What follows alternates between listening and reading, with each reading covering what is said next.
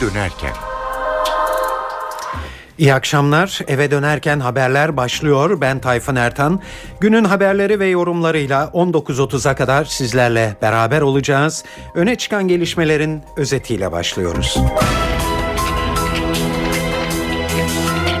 Gezi protestoları bugün 9. gününde İstanbul, Ankara, İzmir, Antakya ve Adana'da işçiler göstericilere destek yürüyüşleri yaptı. İşçiler Ankara'da Kızılay'da, İstanbul'da Taksim Meydanı'nda miting düzenledi. Her iki meydanda da yumuşama vardı. Polis ve göstericiler birbirlerine çiçek ve kandil simitleri verdi. Başbakan Vekili Bülent Arınç Ankara'da göstericilerin temsilcileriyle görüştü. Başbakan Yardımcısı Ali Babacan halkın dinlenmesi ve bu gösterilerin neden yapıldığının iyi anlaşılması gerektiğini söyledi. Esnaf kullanılan iş kaybı ve zararın giderilmesi için hükümetten destek istiyor. Ve Amerika'da Başkan Yardımcısı Joe Biden, Türkiye'de yaşananların Amerika dahil tüm dünyada kaygı uyandırdığını söyledi.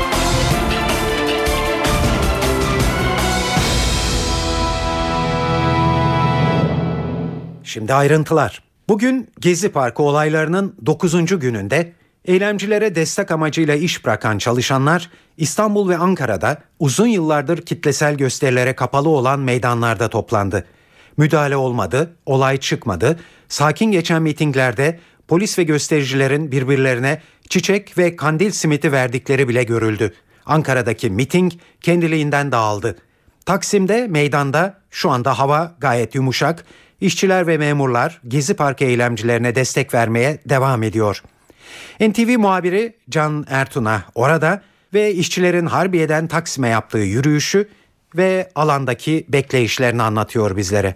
Devrimci İşçi Sendikaları Konfederasyonu DİSK öğlen bir sularında DİSK Genel Merkezi'nden Şişli'den çıktı. 1 Mayıs'ta yürümelerine izin verilmeyen rotayı kat ederek Taksim Meydanı'na geldiler.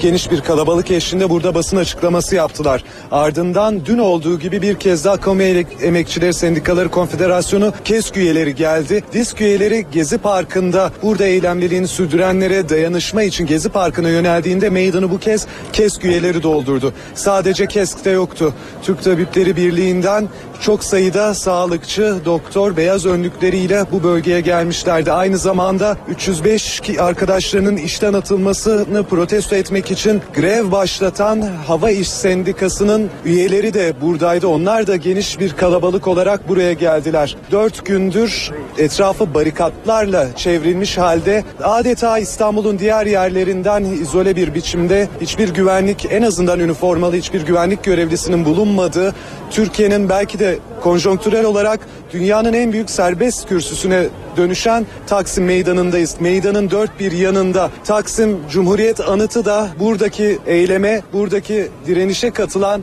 grupların, partilerin, sivil toplum kuruluşlarının pankartları ve aynı zamanda bayrakları ve flamaları asılmış durumda. Onunla süslenmiş durumda ancak Taksim Meydanı'nın dört bir yanı bu şekilde. Duvarların üzerinde grafitiler, duvar yazıları. Belki de en son 1 Mayıs 1977'de böyle olmuştu ancak son iki sene, son bir sene öncesine kadar da Taksim'de kutlamalar vardı. Taksim kutlamaları açılmıştı ancak o kutlamalarda bile böyle bir ön yüzü fasadı yoktu Atatürk Kültür Merkezi'nin. Taksim Meydanı'nda kalabalık normalde mesai saatleri bittikten sonra artar. 9. gününde Gezi Parkı eylemleriyle başlayan sürecin 9. gününde durum bundan farklı. Dün olduğu gibi yine sendikaların sürece destek vermesiyle birlikte sendikaların grev ilan ederek Taksim'i buluşma noktası ilan etmesiyle birlikte Taksim Meydanı şu saat itibariyle oldukça kalabalıklaşmış durumda.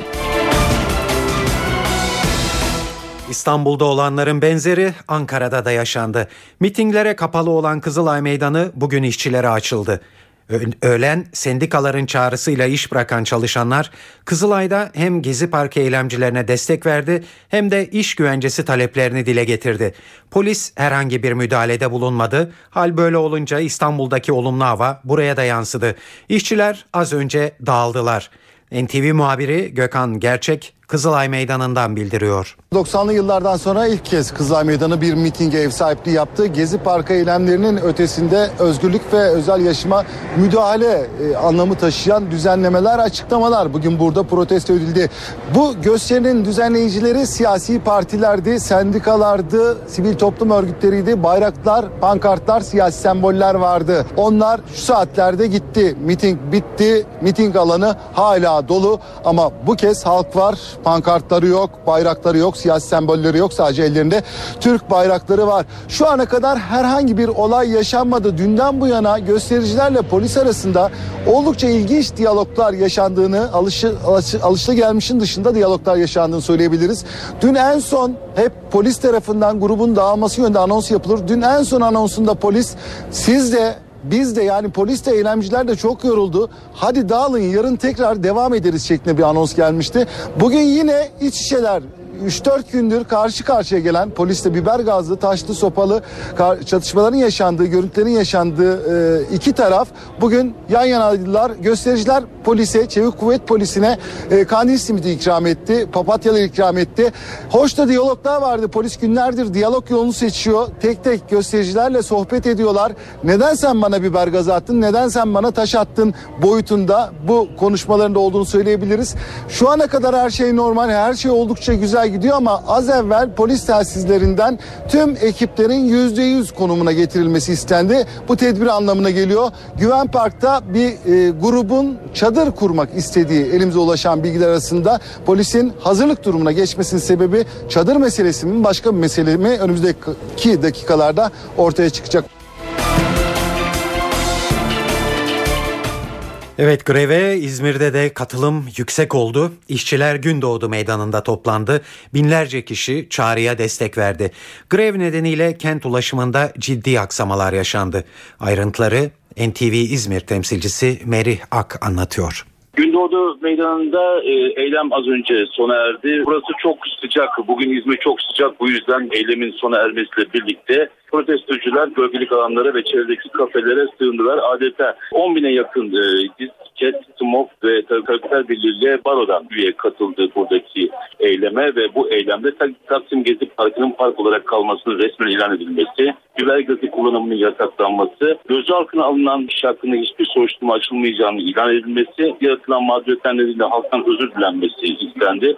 Ayrıca Taksim başta olmak üzere Türkiye'deki tüm meydanlarda, kamusal alanlarda toplantı ve eylem yasaklarına da son verilmesi talep edildi. Coşkulu bir kalabalık vardı. Bunun altını çizelim. Coşkulu bir kalabalık vardı ama tartışmalar da başladı. Başlamasının gerekçesi İzmir Büyükşehir Belediye Başkanı Aziz Kocaoğlu. Kocaoğlu yaptığı açıklamada bugüne kadar sendikal haklar konusunda e, büyük çaba sarf ettiğini ve bu konuda elinden gelen bütün kolaylığı sağladığını belirtti. Ancak bugün yaklaşık 4000 şoförün eyleme çıkmasına sert tepki gösterdi. Bundan son anda haberin olduğunu bildirdi Aziz Kocaoğlu ve e, bu e, şoförlerin cezalandırılacağını, en üst seviyeden cezalandırılacağını belirtti.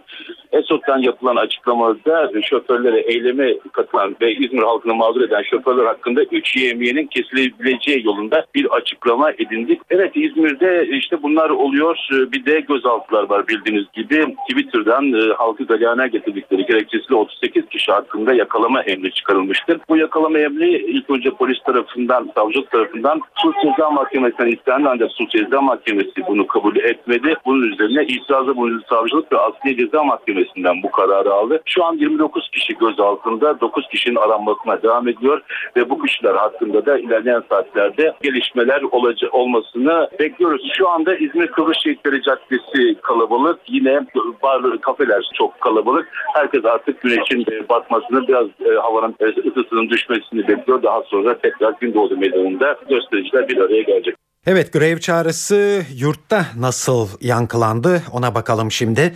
Hatay'da sendikanın grev çağrısına 1500 kişi katılarak bir yürüyüş düzenledi.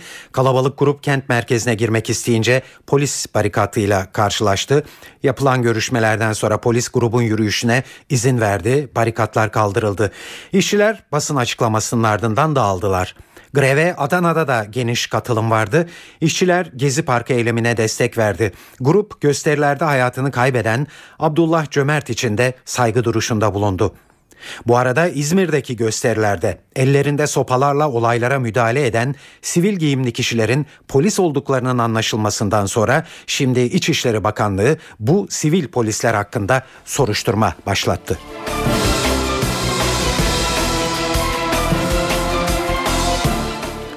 Gezi Parkı eylemlerinin akıbetinin belirlenmesi açısından bugün kritik bir gündü. Hükümet ilk kez eylemcilerle temas kurdu. Başbakan Erdoğan Afrika turundayken vekili Bülent Arınç Ankara'da eylemcileri temsil eden Taksim Dayanışması grubu üyeleriyle konuştu. Heyet taleplerini hükümete iletti. Listenin ilk sırasında Gezi Parkı'nın park olarak kalması var. Tabi istekler parkla da sınırlı değil. Atatürk Kültür Merkezi'nin yıkımından vazgeçilmesi ve biber gazı kullanımının yasaklanması da talep edilmekte. Grup adına açıklamayı Mimar ve Mühendisler Odası İstanbul Başkanı Tayfun Kahraman yaptı. Gezi Parkı park olarak kalmalıdır. Taksim Gezi Parkı'na Topçu Kışlası adı altında ya da başka herhangi bir yapılaşma olmayacağını, projenin iptal edildiğine dair resmi bir açıklamanın yapılmasını, Atatürk Kültür Merkezi'nin yıkılmasına ilişkin girişimlerin durdurulmasını, Taksim Gezi Parkı'ndaki yıkıma karşı direnişten başlayarak halkın en temel demokratik hak kullanımını engelleyen, şiddetle bastırma emrini veren, bu emri uygulatan ve uygulayan binlerce insanın yaralanmasına, yurttaşlarımızın ölmesine neden olan sorunlar başta İstanbul, Ankara, Hatay valileri ve emniyet müdürleri olmak üzere tüm sorumluların görevden alınmasını, gaz bombası ve benzeri materyallerin kullanımının yasaklanmasını, ülkenin dört bir yanında direnişe katıldığı için gözaltına alınan yurttaşlarımızın derhal serbest bırakılmasını, haklarında hiçbir soruşturma açılmayacağına ilişkin açıklama yapılmasını, 1 Mayıs alanı olan Taksim ve Kızılay başta olmak üzere Türkiye'deki tüm meydanlarımızda, kamusal alanlarımızda toplantı, gösteri, eylem yasaklarına ve fiili engellemelere son verilmesini, ifade özgürlüğünün önündeki engellerin kaldırılmasını talep ediyoruz. Bunun yanı sıra 27 Mayıs 2013 saat 22.00'dan bu yana ülkemizin meydanlarında, caddelerinde, sokaklarında ve tüm kamusal alanlarında yükselen tepkilerin içeriğinin, ruhunun, beklentilerinin, taleplerinin yetkililer tarafından fark edilmesi gerektiğini düşünüyoruz. Yaşananları marjinallikle açıklamaya çalışmak görmezden gelmek anlamına gelir. Gezi Parkı'na müdahale ile simgeleşen iktidar anlayışının yurttaşlarımızda yaşam tarzına ve inançlarına müdahale ve hor görülme biçiminde algılandığı ve buna kadını, erkeği, genci, yaşlısı ile büyük bir toplumsal tepki gösterdikleri biz varız, buradayız ve taleplerimiz var biçiminde yanıt verdikleri görülmektedir. Yükselen bu tepkinin başta 3. köprü, 3. havalimanı, Kanal İstanbul, AÖÇ ve HES'ler olmak üzere ekolojik değerlerimizin talanına ve güncel olarak tabiatı ve biyolojik çeşitliliği koruma kanunu tasarısına ilişkin itirazların, ülkemize ve bölgemize ilişkin savaş siyasetine karşı duruşun ve barış talebinin, üniversite, yargı ve sanatçılarımız üzerindeki baskılar baskılara karşı direncin başta Türk Hava Yolları işçileri olmak üzere tüm emekçilerin hak gasplarına karşı taleplerinin tüm engellerin kaldırılması istenleri olduğunu iktidar sahiplerine iletmek istiyoruz. Evet bu görüşmede Bülent Arınç'a da e, dile getirildi e, bu istekler. Bülent Arınç'tan ya da hükümetten herhangi bir açıklama gelmedi. Ama bugün bir başka başbakan yardımcısı da görüşlerini dile getirdi. Ali Babacan Başbakan yapacağı açıklamayla Türkiye'nin doğru yolda ilerlediğini gösterecektir diye konuştu. Babacan kendi ifadesiyle halkın dinlenmesi ve bu gösterilerin neden yapıldığının iyi anlaşılması gerektiğini söyledi. Babacan, şiddet içermeyen protesto en doğal insani haktır. Ancak şiddet söz konusu olduğu zaman devlet halkını korumak için gerekli önlemleri almalıdır dedi.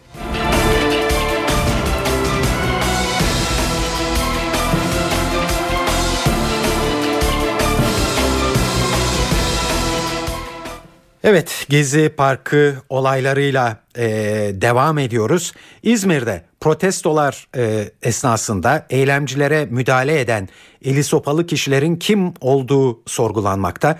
İzmir Valisi Emniyet Müdürü'nden açıklamalar geldi. İzmir Emniyet Müdürü Ali Bilkay, onlar sivil polisler ben emir verdim ama yelek giymemişler dedi. Bilkay kendi sözleriyle İzmir ve çevresinde olayların şiddeti çok arttı. Çok sayıda insan kentin değişik yerlerinde sokaktaydı.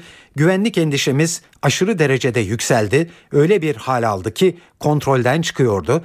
Ben de anında bir emir verdim. Tüm polisler bölgelerinde görev alsınlar istedim. Sivil polisler sahada etkin oldu diye konuştu. Emniyet Müdürü'nün bu sözlerine İzmir valisinden eleştiri geldi. Vali Mustafa Toprak, görüntüleri inceletiyorum ama açıkça söylüyorum böyle polis olmaz. Yarın vatandaş kime güvenecek? İnsanlar üniforma olmazsa polisin polis olduğunu nereden anlayacak dedi. Valinin sözlerini stüdyoda seslendirdik. Görüntüleri inceletiyorum ama açıkça söylüyorum böyle polis olmaz. Yarın vatandaş kime güvenecek? Yelek üniforma olmazsa nasıl anlayacak? Araya karışanlar olursa kim belirleyecek? Polis üniformasından bellidir. Toplumsal olaylarda bu nedenle üniforma giyilir. Sopa ne demek zaten? Bu kabul edilemez. Bana o sopaları siz mi dağıttınız diye sordular. İnanamadım. Biz nasıl sopa dağıtırız? Bir devlet polise sopa dağıtır mı? İster sivil olun ister resmi polis elinde sopayla gezemez. Hatası olana acımayız. Cezasını çeker. Bu görüntülerle polise olan güveni bozamayız. Evet bir bilgi notu ekleyelim bu haberimizin sonuna İçişleri Bakanlığı da bu polisler hakkında araştırma başlatmış, soruşturma başlatmış durumda.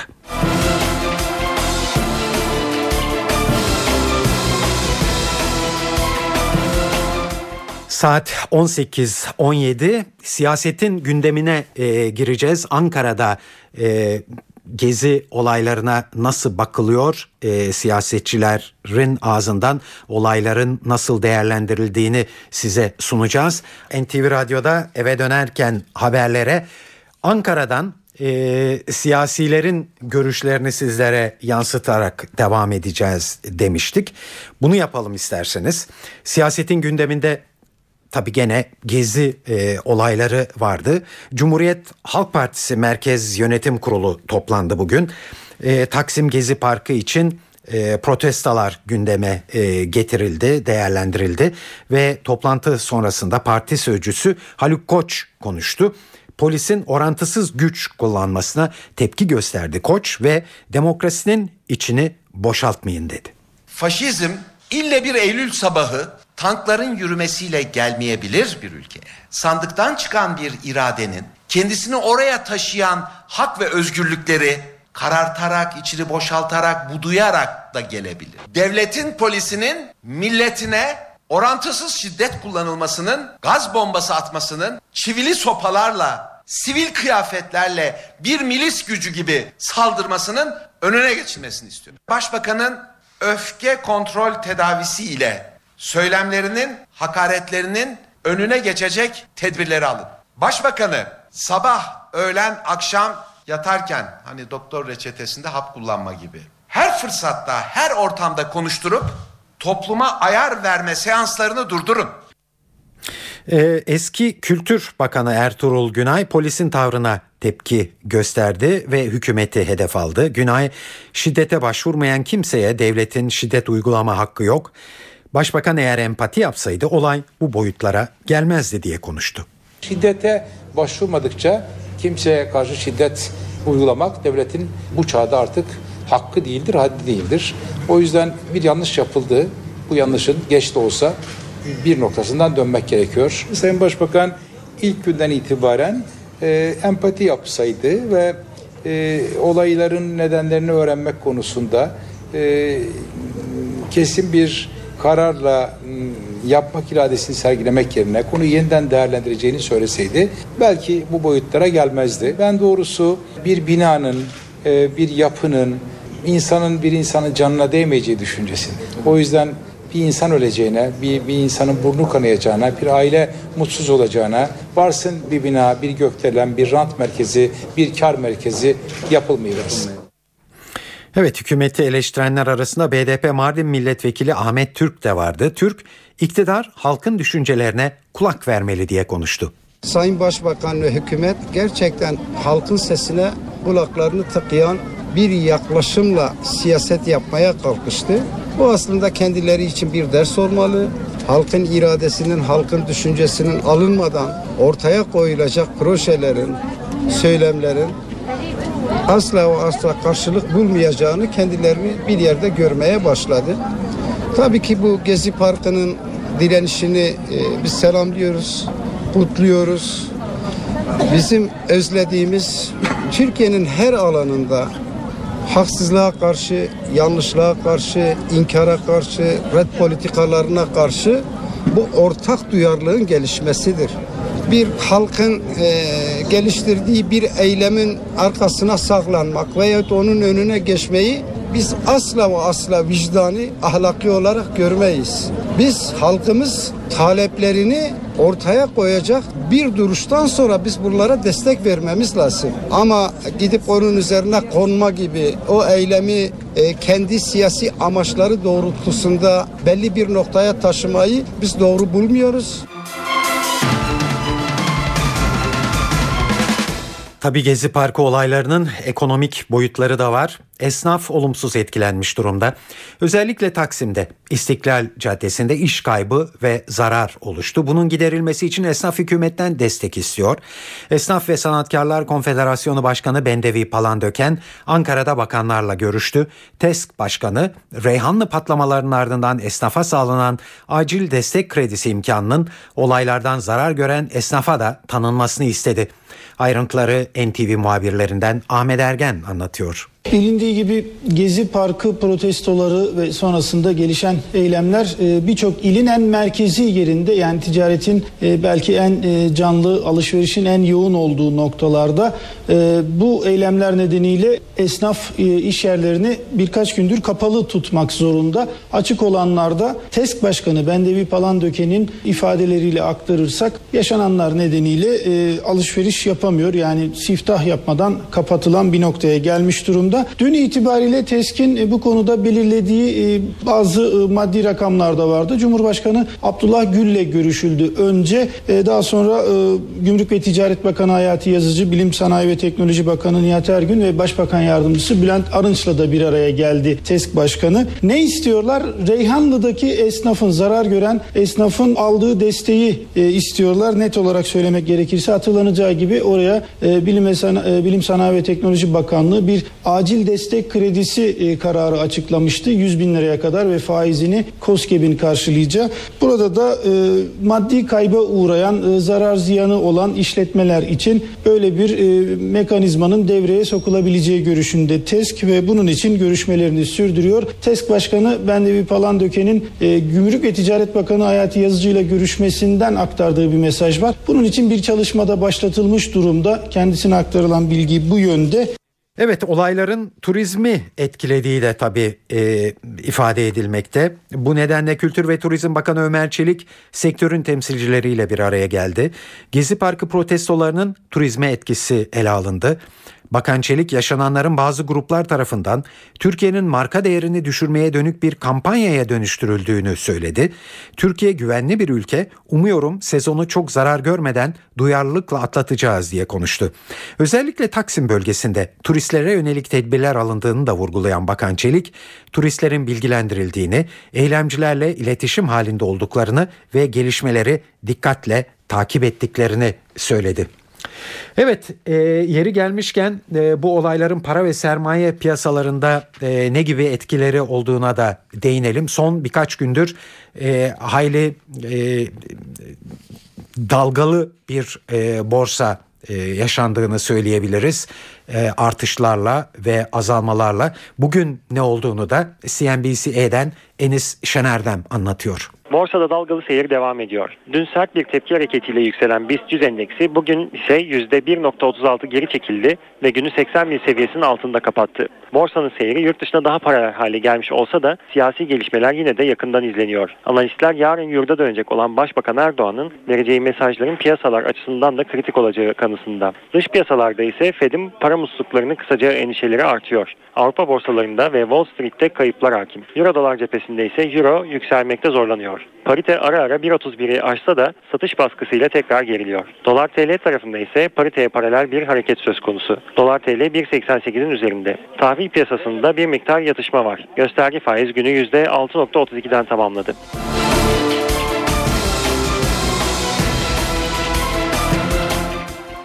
Evet gelelim değerlendirmelere. Bütün bu olan biteni nasıl anlamalıyız, ne okumalıyız ve e, bir tür bilgi kirliliği ya da bir ses arasından acaba e, ne çıkartabiliriz?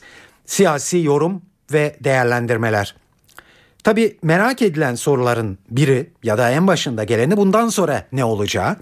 Bir yumuşama sinyali var.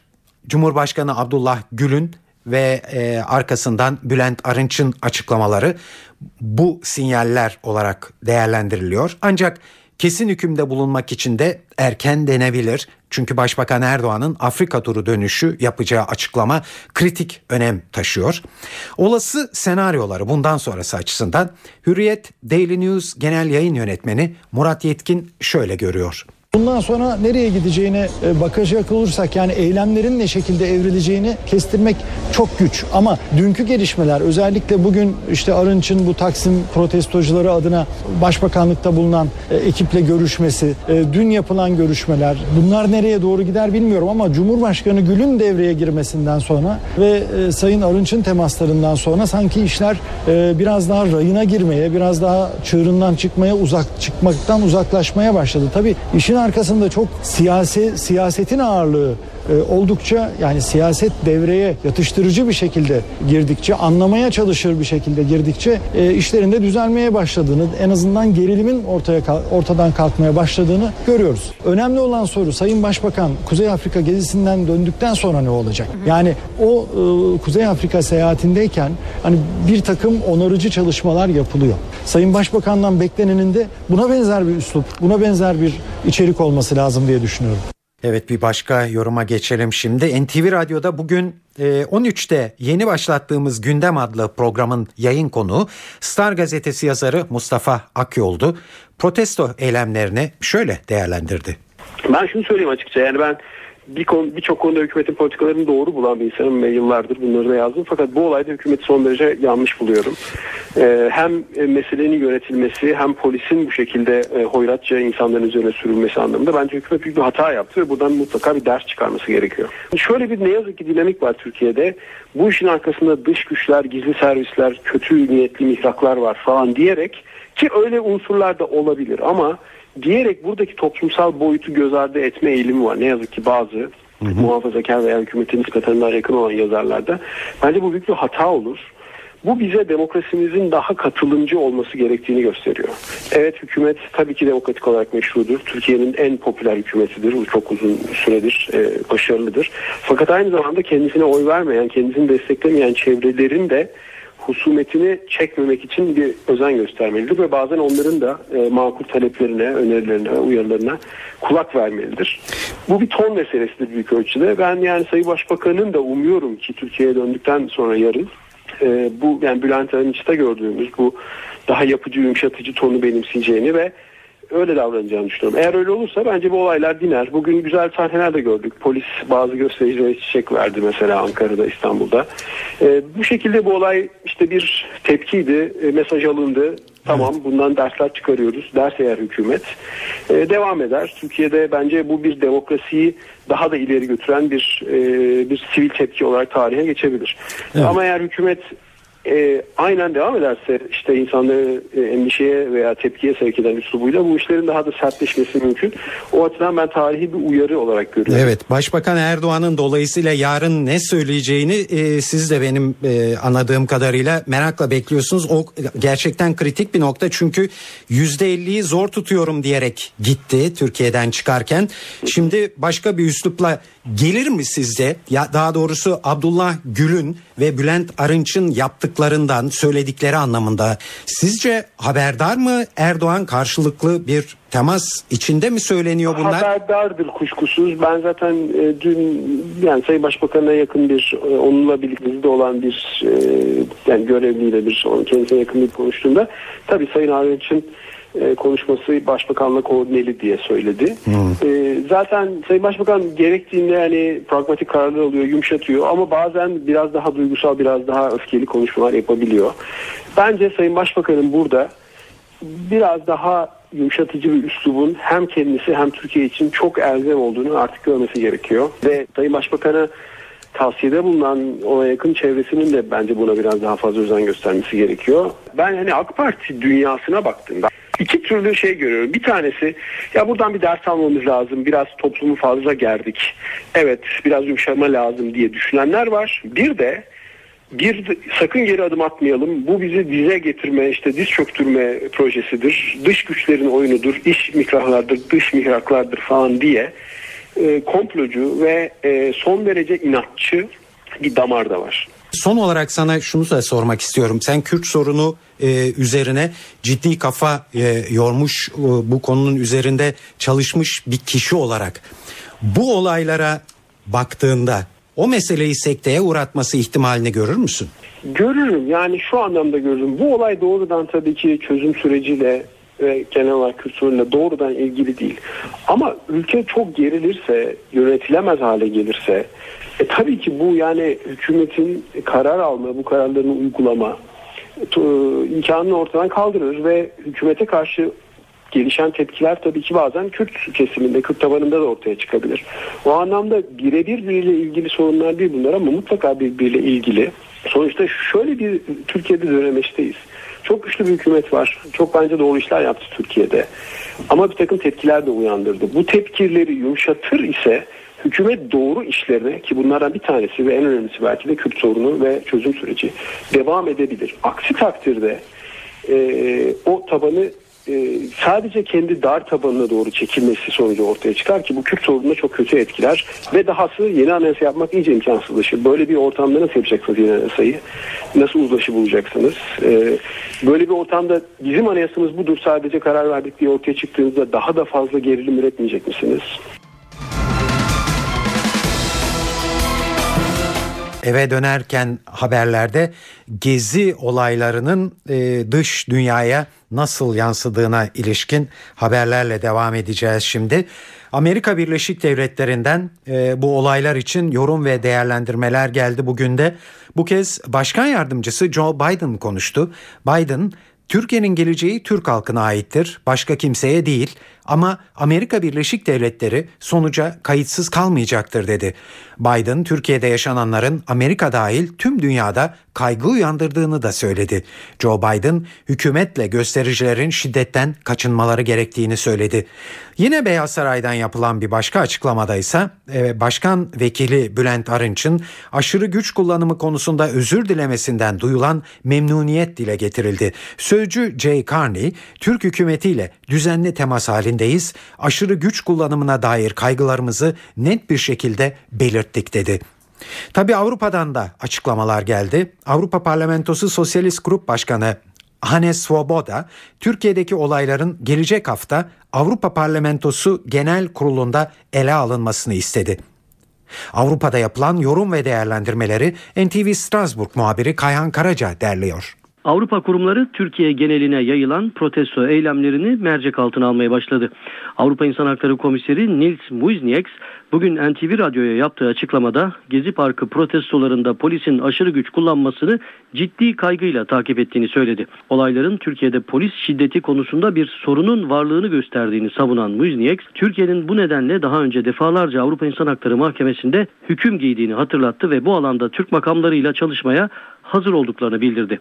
Muznieks, barışçıl gösteri yapanlara güç kullanılmasından vazgeçilmesini ve Türk makamlarının durumu insan hakları standartlarıyla ele almasını istedi. İnsan Hakları Komiseri, protesto eylemleri sırasında yaşanan insan hakkı ihlallerinin etkin biçimde soruşturulması ve bu ihlalleri gerçekleştiren güvenlik güçlerinin cezalandırılması çağrısında da bulundu. Avrupa Parlamentosu Sosyalist Grup lideri Hannes Svoboda ise protesto eylemlerinin parlamentonun gelecek hafta Strasbourg'daki genel kurul toplantıları gündemine alınmasını istedi. Svoboda, Türk hükümetinin protestolara karşı agresif davranarak halkının iradesini anlamadığını savundu. Başbakan Erdoğan'ın ayrıştırıcı konuşmalarla isyanı tırmandırmak yerine masum sivillere yönelik şiddete son vermesi gerektiği görüşünü dile getirdi. Öte yandan protestolarda polisin kullandığı aşırı güç Avrupa Sendikalar Konfederasyonu tarafından da kınandı. Yapılan açıklamada Türkiye'de otoriter gidişata karşı mücadele edenlerin Avrupa Sendikalar Konfederasyonu tarafından desteklendiği ifade edildi. Fransa'da protesto eylemleri konusunda Türk hükümetine bir kez daha itidal çağrısında bulundu. Fransız Dışişleri Bakanlığı sözcüsü tarafından yapılan açıklamada gösterilerin barışçıl biçimde gerçekleşmesi için gerekli tüm önlemleri almak Türk makamları ve özellikle de Sayın Erdoğan'ın hükümetine düşmektedir ifadelerine yer verildi. Kayhan Karaca, NTV Radyo, Strasbourg.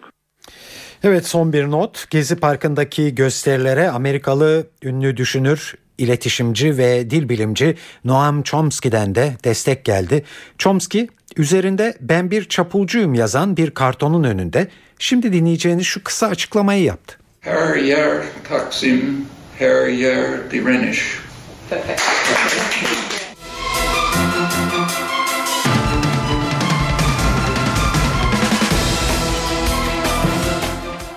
Emniyet Genel Müdürlüğü bugün Gezi Parkı olaylarına ilişkin bir bilanço çıkardı. Buna göre 120 kişi gözaltında. İstanbul'da 60, Ankara'da 20, İzmir'de 24 ve Mersin'de 16 kişi gözaltında bulunuyor. Gerekçe bu kişilerin polise mukavemet etmesi. Bugün Dünya Çevre Günü. Gezi Parkı olayları bugünün anlam ve önemini bir kat daha arttırmış durumda Türkiye'de en azından. Hükümetin Çevre Günü'nde görüşülmek üzere meclise gönderdiği Tabiatı ve Biyolojik Çeşitliliği Koruma Kanun tasarısı parlamentoda tartışmaları beraberinde getirdi. Tasarı doğal koruma alanları konusunda Orman ve Su İşleri Bakanlığı'nı tek yetkili kılıyor. Kıyılarda fabrika, elektrik santralleri gibi yapılaşmanın önünü açıyor. Kamu yararı görülmesi halinde ormanlar ve sulak alanlarında imara açılması öngörülmekte. Muhalefetin ve sivil toplum örgütlerinin tepki göstermesi üzerine Tasarı meclis gündeminden geri çekildi bugün. Çevre Komisyonu'nun başkanı AKP'li Erol Kaya tasarıda değişikliğe gidileceğinin sinyalini verdi. Bu yasa içerisinde iki nokta eleştirilen iki nokta var.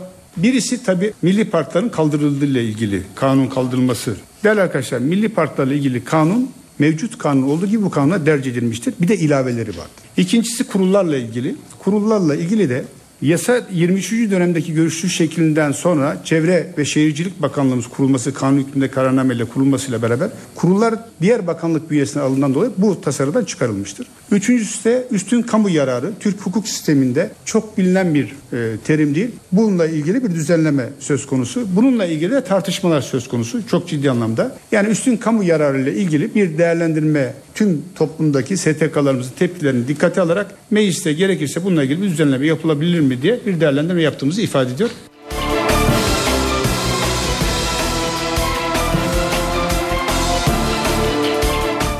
Saat 18.47 NTV Radyo'da eve dönerken haberleri dinliyorsunuz. Evet günlerdir gezi pro, e, protestolarıyla ilgili haberler yapmaktayız. Biraz e, başımızı kaldırıp dış dünyada neler oluyor? Şimdi biraz onlara da bakacağız. Çünkü dünyada gerçekten dikkat çekici önemli gelişmeler var. Özellikle Suriye ile ilgili olarak. Ama önce e, Kuzey Kıbrıs'a bir e, uzanıyoruz. E, Kuzey Kıbrıs Türk Cumhuriyeti'nde hükümet düştü bugün. Mecliste yapılan güvensizlik oylamasında 27 kabul, 21 red oyu kullanıldı. Gen sorunun kabul edilmesiyle Başbakan Yersen Küçük'ün hükümetinin istifasını Cumhurbaşkanı Derviş Eroğlu'na sunması gerekiyor. İstifasının sunulmasının ardından da e, Kuzey Kıbrıs'ta 28 Temmuz'da erken seçime gidilmesi bekleniyor. İrsen Küçük'ün e, başbakanlığını yaptığı hükümet Mayıs 2010 tarihinden beri görevdeydi ve iktidardaki Ulusal Bağımsızlık Partisi UBP'den 8 milletvekili 26 Mayıs'ta istifa etmiş ve parti parlamentodaki çoğunluğunu kaybetmişti.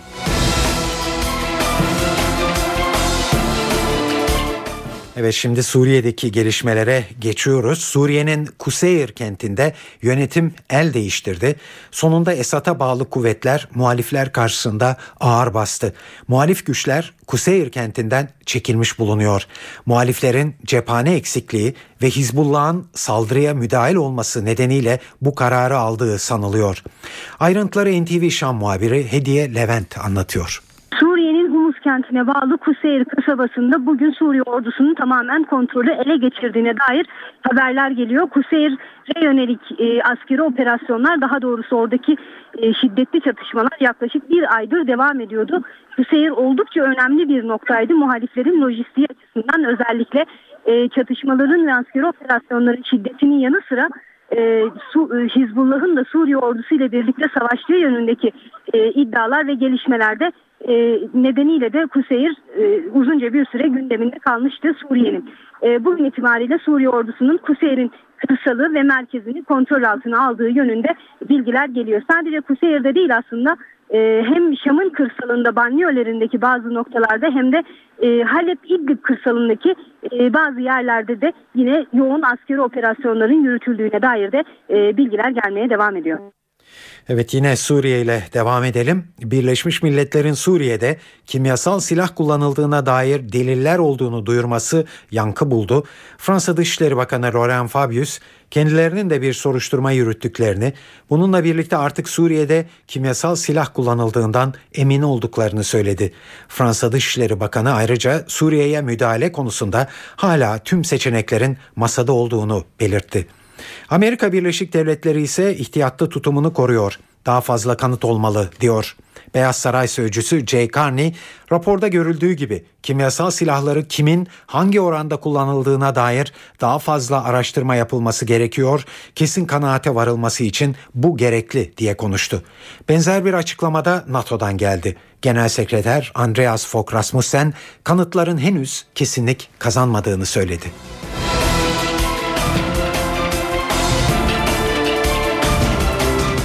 Amerika Birleşik Devletleri'nde Başkan Barack Obama, Birleşmiş Milletler'deki daimi temsilcisi Susan Rice'ı ulusal güvenlik danışmanı yaptı. Rice 3 yıldır bu görevi sürdüren ve yakında istifa etmesi beklenen Tom Dolilo'nun yerini alacak.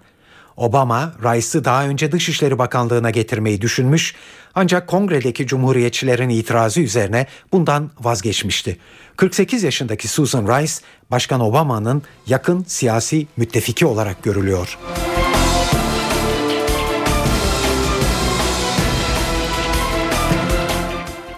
Bu yıl Avrupa'yı bırakın yaz, bahar mevsimi bile henüz uğramış değil. Şimdi de kıtanın göbeği sele teslim oldu ve 12 kişi yaşamını yitirmiş durumda. Almanya'nın güneyi ve doğusunda etkili olan yağışlar nehirlerin taşmasına neden oldu. Binlerce kişi evlerinden tahliye edildi. Başbakan Angela Merkel selden en fazla etkilenen bölgeleri ziyaret etti.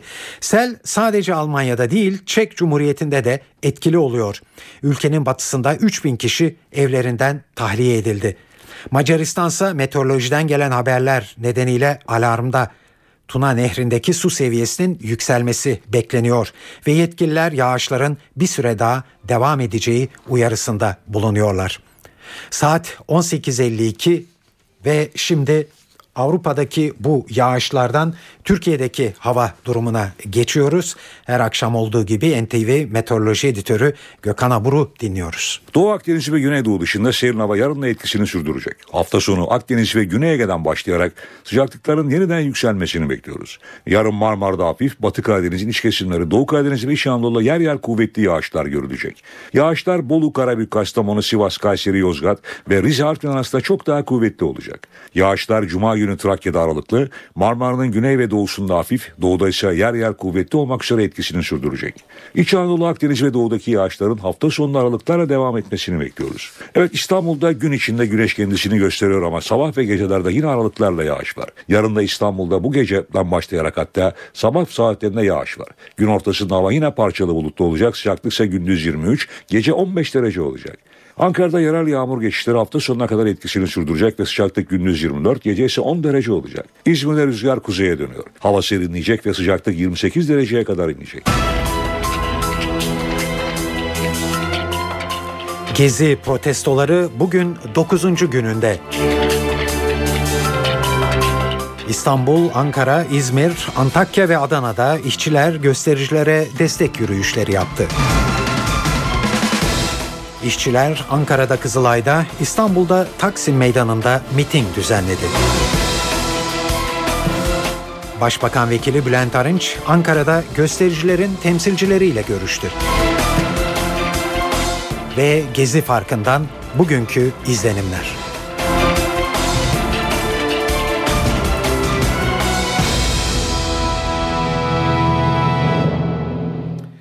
Bugün Gezi Parkı olaylarının 9. günü ve 9. günde eylemcilere destek amacıyla iş bırakan çalışanlar İstanbul ve Ankara'da uzun yıllardır kitlesel gösterilere kapalı olan meydanlarda toplandı. Mitinglerde müdahale olmadı, olay çıkmadı. Hatta polis ve göstericilerin zaman zaman birbirlerine çiçek ve kandil simiti verdikleri görüldü. Önce İstanbul'a bakıyoruz. NTV muhabiri Can Ertun'a işçilerin Harbiye'den Taksim'e yaptığı yürüyüşü ve onların alandaki bekleyişini anlatıyor bizlere. Devrimci İşçi Sendikaları Konfederasyonu DİSK öğlen bir sularında DİSK Genel Merkezi'nden Şişli'den çıktı. 1 Mayıs'ta yürümelerine izin verilmeyen rotayı kat ederek Taksim Meydanı'na geldiler. Geniş bir kalabalık eşliğinde burada basın açıklaması yaptılar. Ardından dün olduğu gibi bir kez daha Kamu Emekçileri Sendikaları Konfederasyonu KESK üyeleri geldi. DİSK üyeleri Gezi Parkı'nda burada eylemliliğini sürdürenlere dayanışma için Gezi Parkı'na yöneldiğinde meydanı bu kez KESK üyeleri doldurdu. Sadece KESK'te yoktu. Türk Tabipleri Birliği'nden çok sayıda sağlıkçı, doktor beyaz önlükleriyle bu bölgeye gelmişlerdi. Aynı zamanda 305 arkadaşlarının işten atılmasını protesto etmek için grev başlatan Hava İş Sendikası'nın üyeleri de buradaydı. Onlar da geniş bir kalabalık olarak buraya geldiler. Dört gündür etrafı barikatlarla çevrilmiş halde adeta İstanbul'un diğer yerlerinden izole bir biçimde hiçbir güvenlik en azından üniformalı hiçbir güvenlik görevlisinin bulunmadığı Türkiye'nin belki de konjonktürel olarak dünyanın en büyük serbest kürsüsüne dönüşen Taksim Meydanı'ndayız. Meydanın dört bir yanında Taksim Cumhuriyet Anıtı da buradaki eyleme, buradaki direnişe katılan grupların, partilerin, sivil toplum kuruluşlarının pankartları ve aynı zamanda bayrakları ve flamaları asılmış durumda. Onunla süslenmiş durumda ancak Taksim Meydanı'nın dört bir yanı bu şekilde. Duvarların üzerinde grafitiler, duvar yazıları. Belki de en son 1 Mayıs 1977'de böyle olmuştu ancak son iki sene, son bir sene öncesine kadar da Taksim'de kutlamalar vardı. Taksim kutlamaları açılmıştı ancak o kutlamalarda bile böyle bir ön yüzü, fasadı yoktu Atatürk Kültür Merkezi'nin. Taksim Meydanı'nda kalabalık normalde mesai saatleri bittikten sonra artar. 9. gününde Gezi Parkı eylemleriyle başlayan sürecin 9. gününde durum bundan farklı. Dün olduğu gibi yine sendikaların sürece destek vermesiyle birlikte sendikaların grev ilan ederek Taksim'i buluşma noktası ilan etmesiyle birlikte Taksim Meydanı şu saat itibariyle oldukça kalabalıklaşmış durumda. Ankara'da da benzer bir gün yaşandı. Mitinglere kapalı olan Kızılay Meydanı işçilere açıldı. Bugün öğlen sendikaların çağrısıyla iş bırakan çalışanlar Kızılay'da hem Gezi Parkı eylemcilerine destek verdi hem de iş güvencesi taleplerini dile getirdi. Polis herhangi bir müdahalede bulunmadı ve işçiler de bir süre önce dağıldılar. Ankara muhabirlerimizden Gökhan Gerçek Kızılay Meydanı'ndaydı. 90'lı yıllardan sonra ilk kez Kızılay Meydanı bir mitinge ev sahipliği yaptı. Gezi Parkı eylemlerinin ötesinde özgürlük ve özel yaşama müdahale e, anlamı taşıyan düzenlemeler, açıklamalar bugün burada protesto edildi.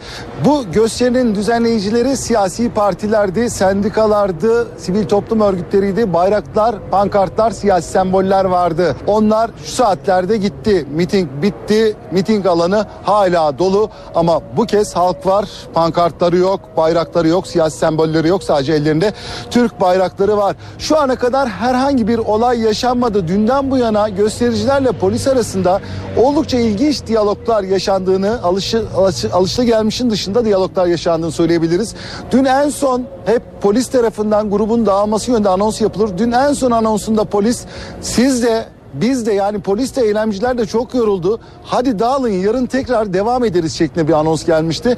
Bugün yine iç içeler 3-4 gündür karşı karşıya gelen polisle biber gazlı, taşlı, sopalı çatışmaların yaşandığı, görüntülerin yaşandığı e, iki taraf bugün yan yanaydılar. Göstericiler polise, çevik kuvvet polisine e, kandil simidi ikram etti, papatyalar ikram etti. Hoş da diyaloglar vardı. Polis günlerdir diyalog yolunu seçiyor. Tek tek göstericilerle sohbet ediyorlar. Neden sen bana biber gazı attın, neden sen bana taş attın boyutunda bu konuşmalarında olduğunu söyleyebiliriz. Şu ana kadar her şey normal, her şey oldukça güzel gidiyor ama az evvel polis telsizlerinden tüm ekiplerin yüzde yüz konumuna getirilmesi istendi. Bu tedbir anlamına geliyor. Güven Park'ta bir e, grubun çadır kurmak istediği elimize ulaşan bilgiler arasında polisin hazırlık durumuna geçmesinin sebebi çadır meselesi mi başka bir mesele mi önümüzdeki dakikalarda ortaya çıkacak. Grev İzmir'de de yüksek e, katılımla e, gerçekleştirildi. İşçiler Gündoğdu Meydanı'nda toplandı. Binlerce kişi çağrıya destek verdi ve grev nedeniyle kent ulaşımında da aksamalar oldu. Ayrıntıları NTVG temsilcisi Merih Ak anlatıyor. Gündoğdu Meydanı'nda e, eylem az önce sona erdi. Burası çok sıcak. Bugün İzmir çok sıcak. Bu yüzden eylemin sona ermesiyle birlikte protestocular bölgelik alanlara ve çevredeki kafelere sığındılar. Adeta 10 bine yakın e, Disket, Smok ve Tabipler Birliği Baro'dan üye katıldı buradaki eyleme ve bu eylemde Taksim Gezi Parkı'nın park olarak kalmasının resmen ilan edilmesi, biber gazı kullanımının yasaklanması, gözaltına alınan kişi hakkında hiçbir soruşturma açılmayacağını ilan edilmesi, yaratılan mağduriyetler nedeniyle halktan özür dilenmesi istendi. Ayrıca Taksim başta olmak üzere Türkiye'deki tüm meydanlarda, kamusal alanlarda toplantı ve eylem yasaklarına da son verilmesi talep edildi. Coşkulu bir kalabalık vardı. Bunun altını çizelim. Coşkulu bir kalabalık vardı ama tartışmalar da başladı. Başlamasının gerekçesi İzmir Büyükşehir Belediye Başkanı Aziz Kocaoğlu. Kocaoğlu yaptığı açıklamada bugüne kadar sendikal haklar konusunda e, büyük çaba sarf ettiğini ve bu konuda elinden gelen bütün kolaylığı sağladığını belirtti. Ancak bugün yaklaşık 4000 şoförün eyleme çıkmasına sert tepki gösterdi. Bundan son anda haberin olduğunu bildirdi Aziz Kocaoğlu ve e, bu e, şoförlerin cezalandırılacağını, en üst seviyeden cezalandırılacağını belirtti. ESOT'tan yapılan açıklamada şoförlere eyleme katılan ve İzmir halkını mağdur eden şoförler hakkında 3 yemiyenin kesilebileceği yolunda bir açıklama edindik. Evet İzmir'de işte bunlar oluyor. Bir de gözaltılar var bildiğiniz gibi. Twitter'dan e, halkı galeyana getirdikleri gerekçesiyle 38 kişi hakkında yakalama emri çıkarılmıştır. Bu yakalama emri ilk önce polis tarafından, savcılık tarafından Suç Ceza Mahkemesi'nden ancak Suç Ceza Mahkemesi bunu kabul etmedi. Bunun üzerine itirazı bulundu savcılık ve Asliye Ceza Mahkemesi'nden bu kararı aldı. Şu an 29 kişi gözaltında, 9 kişinin aranmasına devam ediyor ve bu kişiler hakkında da ilerleyen saatlerde gelişmeler olacak olmasını bekliyoruz. Şu anda İzmir Kıbrıs Şehitleri Caddesi kalabalık. Yine bar, kafeler çok kalabalık. Herkes artık güneşin batmasını, biraz e, havanın ısısının düşmesini bekliyor. Daha sonra tekrar Gündoğdu Meydanı'nda göstericiler bir araya gelecek. Evet İzmir'le ilgili olarak bir bilgi notu ekleyelim. Gösterilerde ellerinde sopalarla olaylara müdahale eden sivil giyimli kişilerin polis olduklarının anlaşılmasından sonra şimdi İçişleri Bakanlığı bu sivil polisler hakkında da soruşturma başlatmış durumda. Evet grev çağrısı yurtta nasıl yankılandı ona da bakalım hızla. Hatay'da sendikanın grev çağrısına 1500 kişi katıldı ve bir yürüyüş düzenlendi. Kalabalık grup kent merkezine girmek isteyince polis barikatıyla karşılaştı. Yapılan görüşmeler sonucunda polis grubun yürümesine izin verdi ve işçiler basın açıklamasının ardından dağıldılar. Greve Adana'da da geniş katılım vardı. İşçiler Gezi Parkı eylemine destek verdi. Grup gösterilerde hayatını kaybeden Abdullah Cömert için de saygı duruşunda bulundu.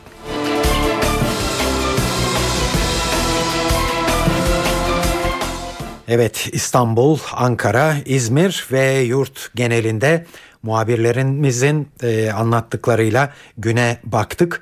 E, bugünün e, bir başka önemli e, boyutu da e, hükümetin ilk kez e, eylemcilerle temas kurmasıydı. Başbakan Erdoğan Afrika turunda olduğu için vekili Bülent Arınç Ankara'da eylemcileri temsil eden Taksim Dayanışması grubu üyeleriyle konuştu. Heyet taleplerini hükümete iletti. Listenin ilk sırasında Gezi Parkı'nın park olarak kalması var. Tabi istekler sadece bununla sınırlı değil. E, Atatürk Kültür Merkezi'nin yıkımından vazgeçilmesi ve biber gazı kullanımının yasaklanması da talep edilmekte. Buna e, karşılık e, Başbakan e, Vekili Bülent Arınç'ın e, bu istekleri ilgili kesimlere ve Başbakan e, Tayyip Erdoğan'a ileteceğini söylediğini anlıyoruz. NTV Radyo'da eve dönerken haberlerde e, saat başından beri size gezi protestolarıyla ilgili olarak bu 9. günde yaşanan gelişmeleri anlattık ayrıntılarıyla İstanbul'da, Ankara'da, İzmir'de, Antakya'da, Adana'da neler olduğunu duyurduk. Ankara'daki siyasi gelişmeleri yansıttık. Şimdi de Gezi Parkı'na bir uğrayalım isterseniz. Öğle saatlerinde Gezi Parkı'nı dolaştırmıştı bize Star Haber'den Dilşat Taşkın. Yine e, yayınımıza davet ettik Dilşat'ı e, ve bize e, parkı dolaştıracak. E, mesainin sona ermesiyle birlikte ve e, çeşitli sendikaların temsilcilerinin de parkta olması nedeniyle e, bugün Taksim ve Gezi Parkı hayli e, kalabalık. Buradaki hayattan bahsedecek bize e, Dilşat. Dilşat en iyisi sözü sana bırakalım. Lütfen bize şu anda e, parkta durum nasıl onu anlat. Sonra da bize oradan çeşitli manzaralar belki yansıtabilirsin. Meydanı aynı zamanda da Gezi Parkı oldukça kalabalık. Sabah saatlerinde de kalabalıktı ama bu kalabalık bir azaldı bir arttı. Şu saatlerde bu kalabalığın daha da arttığını söyleyebiliriz. Çünkü artık insanlar eyleme destek vermek isteyenler işlerinden çıktılar ve buraya geldiler. Şu anda çalışan kesimi burada görüyoruz. Az önce BDP milletvekilleri geldi. Sabah Tuncel buradaydı. Ertuğrul Fikçi buradaydı. Ee, yaklaşık iki saat önce bir basın açıklaması yaptılar. Yine onların basın açıklaması yaptığı Gezi Parkı'nda halaylar çekildi, şarkılar söylendi. Oldukça hareketli, tıpkı öğle saatlerinde anlattığım gibi yine bir panayır havası var. Burada dostluk mesajları veriliyor sürekli. Herkes el ele, kol kola, her yaştan ve her düşünceden insanın olduğunu söyleyebiliriz. Bütün pankartlar, sloganlar yan yana, rengarenk bir görüntü var burada. Yine her şey paylaşılıyor. Devrim marketten herkes istediğine ihtiyacı olan her şeyi alabiliyor. Kandil simitleri ikram ediliyor. Bugün Miraç kandili olduğu için kandille ilgili de mesajlar veriliyor. Hem çadırlara asılan yazılar, ağaçlara asılan yazılar var. Hem de gelen kişilere olabildiğince kandil simitleri ve içecekler ikram ediliyor. Bu arada ben e, bu yayını yaptığım sürece de Taksim'e meydandan girişler devam ediyor. Eczacılar odası geldi. Doktorlar geldi. Şu anda çeşitli illerden grupların geldiğini görüyorum. Benim de elimden Arşivler Vakfı'na ait bir grup Yine onun arkasından başka illerden gelen grupların isimlerini taşıyan, pankartlarını taşıyan kişiler geliyor. Ellerinde hep aynı yazılar, dillerinde hep aynı sloganlar. Herkes Gezi Parti için destek vermek için şu anda burada arabalarla buraya girebilen taksiler var. Arabalar var onlar da kornalarla destek veriyorlar. Oldukça kalabalık diyebiliriz. Hem Taksim Meydanı hem Gezi Parkı ve Gezi Parkı'na tırmanan merdivenlerde adı atacak yer bulmak mümkün değil şu dakikalarda. Kalabalığın gece boyu devam edeceğini tahmin ediyorum. Burada yiyecek satan büfelerin önünde de uzun kuyruklar var. Çünkü sadece Gezi Parkı'nın girişinde dağıtılan yiyecekler yeterli gelmiyor bu kadar fazla insana. Bir taraftan da meydanın temiz kalması için ve Gezi Parkı'nın temiz kalması için çok torbalarıyla herkes çöplerini toplamaya çalışıyor. Dikkat ediyorlar buna. Şu anda oldukça renkli bir görüntü yaşandığını söyleyebilirim burada. Peki Dilşat e, çok çok teşekkürler. E, senin anlattıklarının anlattıklarından oradaki havanın son derece sakin olduğu herhangi bir e, gerginlik olmadığını anlıyorum ben. Ee, evet sabah saatlerinden beri buradayım. Ee, aralıklarla hem bir partinde hem Taksim Meydanı'ndaydım. Ee, ancak bizim gözümüze çarpan ya da bizim kameramıza yansıyan bir gerginlik olmadı. Daha çok dostluk barış mesajlarının verildiği bir sanayi havasını biz gözlemledik burada. Evet. Dilşat çok çok teşekkürler. Yarın da bize anlatacaksın orada olan bitenleri değil mi? Sözünü alalım şimdiden. Çok teşekkürler, kolaylıklar diliyorum. Sana da, sana da Dilşat. Çok çok teşekkürler.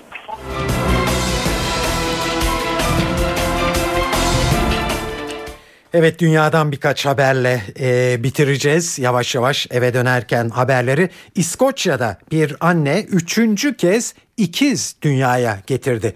Böylece bunun hesabını da yapmışlar.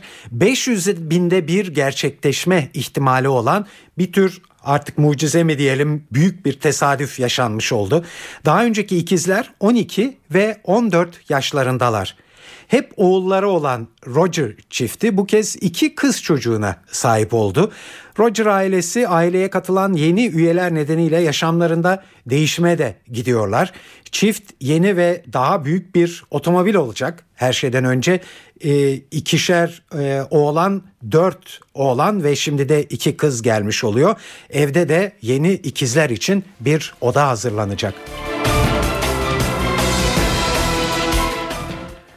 Futbol dünyasını takip edenler için dikkat çekici bir haber. Real Madrid'den ayrılan Jose Mourinho beklendiği üzere yeniden İngiliz Premier Lig takımlarından Chelsea'de. Mourinho yeni kulübündeki ilk gününde kulüp televizyonuna konuştu. Dönüş kararını çok kolay verdiğini ifade eden Mourinho takımın sahibi Roman Abramovich ile sadece 5 dakikalık bir konuşma sonrasında anlaştıklarını söyledi. Mourinho bir süredir İngiltere'yi sevdiğini ve yeniden bir İngiliz takımını çalıştırmak istediğini saklamıyordu.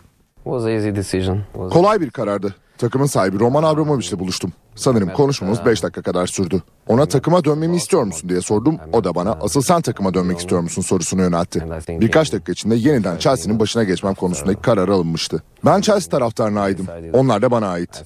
Onlarla aramda çok özel bir ilişki var. Stanford Bridge'e ilk adımımı attığım andan itibaren beni bağırlarına basacaklarını biliyorum. Buraya çok büyük hedeflerle geldim. Bu hedefleri gerçekleştirmek için taraftarın desteğine ihtiyacım olacak. Her şeyi sıfırdan başlamak ve çok güçlü bir takım yaratmak istiyorum. Evet daha önce ne yapmıştı Chelsea'de? Jose Mourinho Chelsea ile iki Premier Lig şampiyonluğu kazanmıştı. Bir federasyon kupası ve iki lig kupası.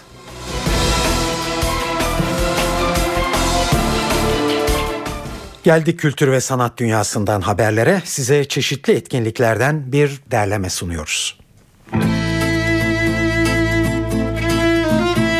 41. İstanbul Müzik Festivali dün başladı. İstanbul Kültür Sanat Vakfı tarafından düzenlenen festivalde orkestralı konserler, oda müziği ve resitallerle bazıları özgün programlardan oluşan toplam 22 konser yer alıyor. 41. İstanbul Müzik Festivali'nin onur ödülü piyano ikilisi olarak yaptıkları çok başarılı uluslararası kariyerle genç müzisyenlerin eğitim ve gelişimleri yönünde verdikleri girişimleri dolayısıyla Güher ve Süher Pekiner'e takdim edilecek. İstanbul Müzik Festivali Festivali Borusan İstanbul Filarmoni Orkestrası'nın dün akşam gerçekleştireceği açılış törenini Gezi Parkı'ndaki olaylar nedeniyle başka bir tarihe erteledi. Sonrasındaki konserlerin ise planlandığı gibi süreceğini belirtmeden geçmeyelim. İstanbul Müzik Festivali 29 Haziran'a kadar devam edecek. Festival programını iksv.org sayfasından takip edebilirsiniz. Beyoğlu Hayal Kahvesi Ceylan Ertem'i ağırlayacak bu akşam. Ütopyalar Güzeldir adlı son albümünden de şarkılar seslendirecek olan Ertem'in konseri saat 22.30'da başlayacak. Özge Fışkın da bu akşam Hayal Kahvesi'ne konuk olacak. Fışkın sevilen şarkılarını söyleyeceği konserine saat 23.50'de başlıyor. Bu akşam evdeyseniz CNBC'de Clear and Present adlı film var. Başrolünde Harrison Ford'un yer aldığı filmde Amerikan başkanının eski dostlarından birinin ailesiyle birlikte bir cinayete kurban gitmesi üzerine CIA'de başkanlık koltuğuna yeni oturan Jack Ryan'ın girdiği araştırma anlatılıyor. Film saat 22'de başlıyor. Öncesinde ise saat 21'de Person of Interest ekranda olacak. E2'de ise saat 23'te Spartacus izlenebilir. Star TV'de de saat 20'de Muhteşem Yüzyıl, 23.15'te ise Bir Erkek Bir Kadın ekranda olacak. Saat 19.24 eve dönerken haberler bu akşam e, burada e, sona eriyor. Sizi e, yarın 13'te gündem programına bekliyoruz. Bugün başladık gündem programını e, belki e, izleme şansınız olmuştur. E, yarın bu programımızın e, konumu, e, konuğu e, AKP'den AK Parti'den Merkez Karar ve Yürütme Kurulu üyesi Osman Can olacak. Osman Can biliyorsunuz hukukçu ve Anayasa Mahkemesi'nin eski raportörü olarak da hatırlıyor olabilirsiniz e, kendisini. Saat 13'te gündem programında e, buluşacağız. Bu akşamki yayınımızın editörlüğünü Sevan Kazancı, stüdyo teknisyenliğini Mehmet Can Bahadır yaptı. Ben Tayfun Ertan. Hepinize iyi akşamlar diliyoruz.